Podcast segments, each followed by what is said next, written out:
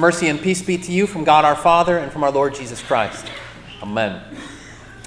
Bread has fallen on hard times in the last couple of decades. Have you noticed this? I mean, there's so many different diets out there keto diet, South Beach diet, paleo diet. They've all got different advice for you, but there's one thing that they can all seem to agree upon, and that is bread is bad.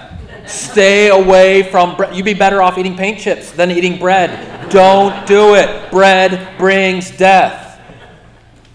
Well, I think we can all agree that we can thank God that Jesus doesn't agree. Amen? No, Jesus says, I am the living bread. That partake to partake of this bread, to receive the Jesus who is the bread of life, means that you will hunger no more. Neither will you thirst anymore, which may be a covert reference to beer. I can't say for sure. That you will that you will overcome death and the grave and be granted eternal life by partaking of this bread of life. Our lord jesus. No bread doesn't bring death. Bread brings life because our lord is the living bread and i want to hang for there just a minute on the fact that jesus identifies himself as bread the living bread to be sure but as bread you know, in the Gospel of John, seven times Jesus has these definitive I am statements. He says things like, I am the light of the world. I am living water. Before Abraham was, I am. And you know, when I was a kid, we would play that game. One of these things is not like the other, right? And then Jesus says, I am the bread of life. Really? Bread? How does that fit in with all of these other ones? Jesus, you are, you know, flour and water? This seems kind of weird. You know, I think sometimes we move too quickly past these metaphors and analogies that our Lord uses. He picks them specifically, He picks them purposefully, and they can often tell us a lot about who He is and who He is for us. And so, what I'd like to do this morning is to ruminate some more on bread and what it means for Jesus to be the bread of life for us. What do you think of? What comes to mind when you think about bread? Well, the first thing that pops in my head is that bread is exceedingly ordinary, right? Today, it's a, staple of our diets, even as it was thousands of years ago in the ancient world. One writer, Euripides, said that grain and water makes up two thirds of our diet. And it might not quite be like that still today, but bread is a staple of everyone's diet. It's a normal, everyday, ordinary thing. And consider this. I mean, Jesus, he doesn't say, I am, you know, the caviar of life. He doesn't even say, I am the croissant of life, right? I am the bread of life, that exceedingly ordinary thing. In fact, this is part of the reason that his opponents were opposing him, right? They said, well, wait a second, this guy's the Messiah, he's manna from heaven, he's way too ordinary. He's the son of Joseph and Mary. Everybody, everybody knows where he's from. How could he be the Son of God? But of course, Jesus is not merely ordinary, he is extraordinarily ordinary, you might say. But there is something to this to him identifying himself as this ordinary gift of the bread of life. And I think what it's suggesting to you and me is that that's where our Lord wants to be in our lives, in the ordinary places, see. In the everyday muck and mess of our mundane existence. That's where he wants to be. Jesus wants to be more PB&J than escargot. Am I right? He don't want to be all fancy like that. He wants to be with you in the warp and woof of your everyday. He wants you to be with him here at worship, you know, one, two hours a week. We're not going to go two hours, don't worry. But uh, also in the midst, woven in through every single day. You might say baked into your everyday existence. Jesus is extraordinarily ordinary, and for that very reason, he is part of every moment of our lives, and praise God for it as the bread of life. He's there in the middle of the mundane and the everyday. So it's the first thing I think of when I think about bread. It's just so ordinary. But Jesus, extraordinarily ordinary, meets us there in the middle.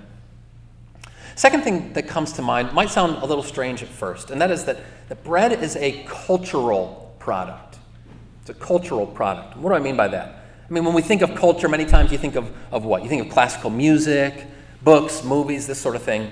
And culture is notoriously a difficult word to define, but I really like the definition given by a, a cultural commentator, a guy by the name of Ken Myers. He says, Culture is what we make of the world. Culture is what we make of the world. It's our interpretation of existence, and it's just us taking the, the raw stuff of creation and what we do with it. Culture is taking the natural and adding to it the artificial or the manual, putting those things together. That's culture. Omelets, our culture. Cardigans, our culture. Pews, carpet, culture. You with me? Okay, so what would it mean then for Jesus to identify himself not just as a natural thing, although he, he does that, you know, living water, uh, light of the world, and so forth. Those are natural creational elements. But here, Jesus also identifies himself with a cultural thing, something that humans also have a role in creating. To me, this is suggestive in at least two ways. First of all, when it comes to the identity of Jesus himself and his dual nature, if you will. See, bread as a cultural artifact is both a divine gift and a human product, both of those things at the same time. And so our Lord Jesus is also a divine gift and not a, a, human product per se, but a human incarnation. He has these dual natures Son of God and Son of man. He is, if you like, a heavenly confection, right? This is who our Lord Jesus is. So for him to call himself the bread of life to me is suggestive of those two natures, showing himself to aligning himself with this cultural artifact. But it also, I think, says something about your life and mine in the world and what we make of this world. See, for Jesus to take up something that humans create is for him to say, what we create through the power of God and through His blessing, can become good. Can become good. The great uh, artist, author J.R.R. Tolkien, the author of Lord of the Rings, that's why he called humans sub creators. We're sub creators. We are not the creators. God alone is the one who is able to say, Let there be light, and there is light. But we are sub creators, co creators, if you like, working alongside with our Lord. And He is able to take the feeble efforts of our hands and to make of them something good. I'm looking around the, the assembly this morning, and for some of you, you know, you are gardeners. And you think, oh, you know, that's just my hobby. It's a little thing that I do on the side, playing in the, in the dirt or whatever. But you know who the first gardener was, right? God, right? Some of you are bakers. You are. You like working in the kitchen. And God, too, is there with you, working alongside you in those cultural artifacts. Others of you are artists, and He is able to, to look upon you and to use your art, those cultural products, for a blessing to others. In whatever arena or vocation we find ourselves in, for Jesus to identify himself with this cultural thing, the bread of life, tells us, suggests to us that all of our little efforts in this life, in our ordinary everyday life, is not for naught. It's not for naught. 1 Corinthians 15 says, Be steadfast, immovable, always abounding in the work of the Lord. For in the Lord your labor is not in vain. Whether you are making homes or making widgets or whatever it might be, God is able to take of that, redeem it, sanctify it, gather it up into his purposes, even as he has done for bread. So, for Jesus to be the bread of life speaks to his ordinariness and extraordinariness, meeting us in the middle of life, but also the fact that he is able to gather up and to capture all of our labors and to make of them something beautiful in his sight. But there's a third thing that maybe has been alluded to already, but we ought to just get it out there, which is that bread is delicious. Can I get an amen? amen? It is a delectable gift of God that we should be able to partake of something as good as bread. And you know what? This is not an accident, folks. This is not an accident from the Lord. He's not like, oh, wait a second, that tastes too good. We shouldn't give them bread. We need to bring it back. You know, keto was right. Get, get rid of the bread. No. Bread is delicious, and this is how God has made us, see, to delight in His creation and in His Word. There's this wonderful practice uh, from thousands of years ago, ancient Jews, when it came to ed- the education of their children. You know, we're getting close to the beginning of the school year, and at the beginning of the school year, for little Jewish children, their teachers would welcome them, especially like uh, preschool, kindergarten age kids. They'd welcome them on the first day of school with a tablet. Okay? No, not an iPad, right? Like an old fashioned tablet.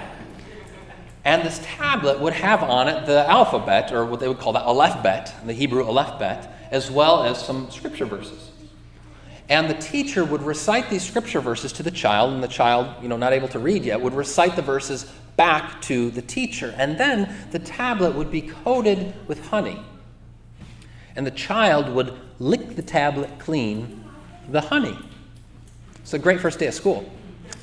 And then after that, they would be given some, some cakes that had inscribed in them biblical verses, biblical references.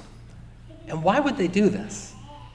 It was a way to underscore and to convey to these kids, not just to their head, but to their heart and indeed to their stomach, that God's word, as it says in Psalm 19, sweet are your words to my taste, sweeter than honey to my mouth. Or you think of the prophet Ezekiel, who himself ate the word of God, ate the scrolls, and said, Ah, it tasted like honey in my mouth. Or uh, again and again in the scriptures, we have this, this message that God's word is not, only, is not only truthful, but it's also delectable. See?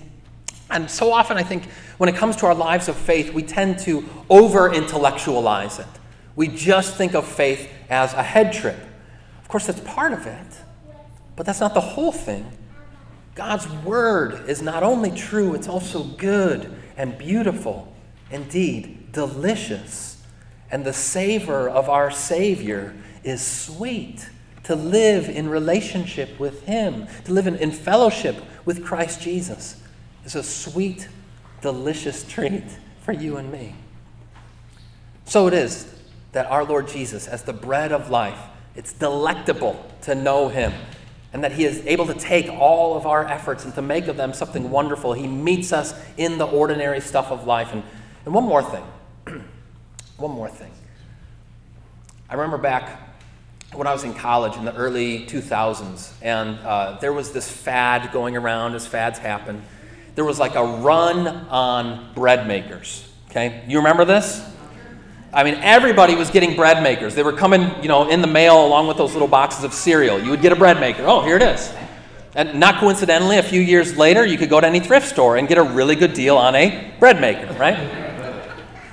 Uh, so while I'm in college, my mom gets sucked into this fad as well, and, and she gets a bread maker. And I was so excited because who doesn't love fresh baked bread? But Instead, it became a running joke around our house that we had this really expensive, clumsy paperweight cluttering up the counter of the kitchen, right? But my mom, God bless her, whenever I would come home from college, she would bake a fresh baked loaf of bread in the bread maker. And I can still smell it, you know? Can still taste it. And what did it taste like? It tasted like home tasted like comfort. See? I find it interesting that even though everybody tells you bread's bad, in the early days of the pandemic, what were a lot of people doing? Baking bread. And why is that? It's the consummate comfort food. And how much more when it comes to our Lord, who is the bread of life, who comes to comfort you and me in our afflictions, in our guilt, in our shame, to console us with his words of life, to console us with the very bread of life in his body and blood. He invites us to this table. And if I can say so, the Lord's Supper is more comfort food than macaroni and cheese and sloppy joes combined. See? So we come and partake of this blessed meal of our Lord Jesus, the bread of life. And, and when you do, you get a foretaste of the feast to come. This supper is an appetizer of that heavenly banquet. It's a pledge that you and I have a seat at that heavenly banquet, that already Christ Jesus has prepared it for you and me. Behold, I go to prepare a place for you. That's what Jesus has done, and He has given you this promise that whoever eats this bread I will raise him up on the last day. Which, come to think of it, reminds me of one last thing about bread it rises. Amen. We stand to confess our faith.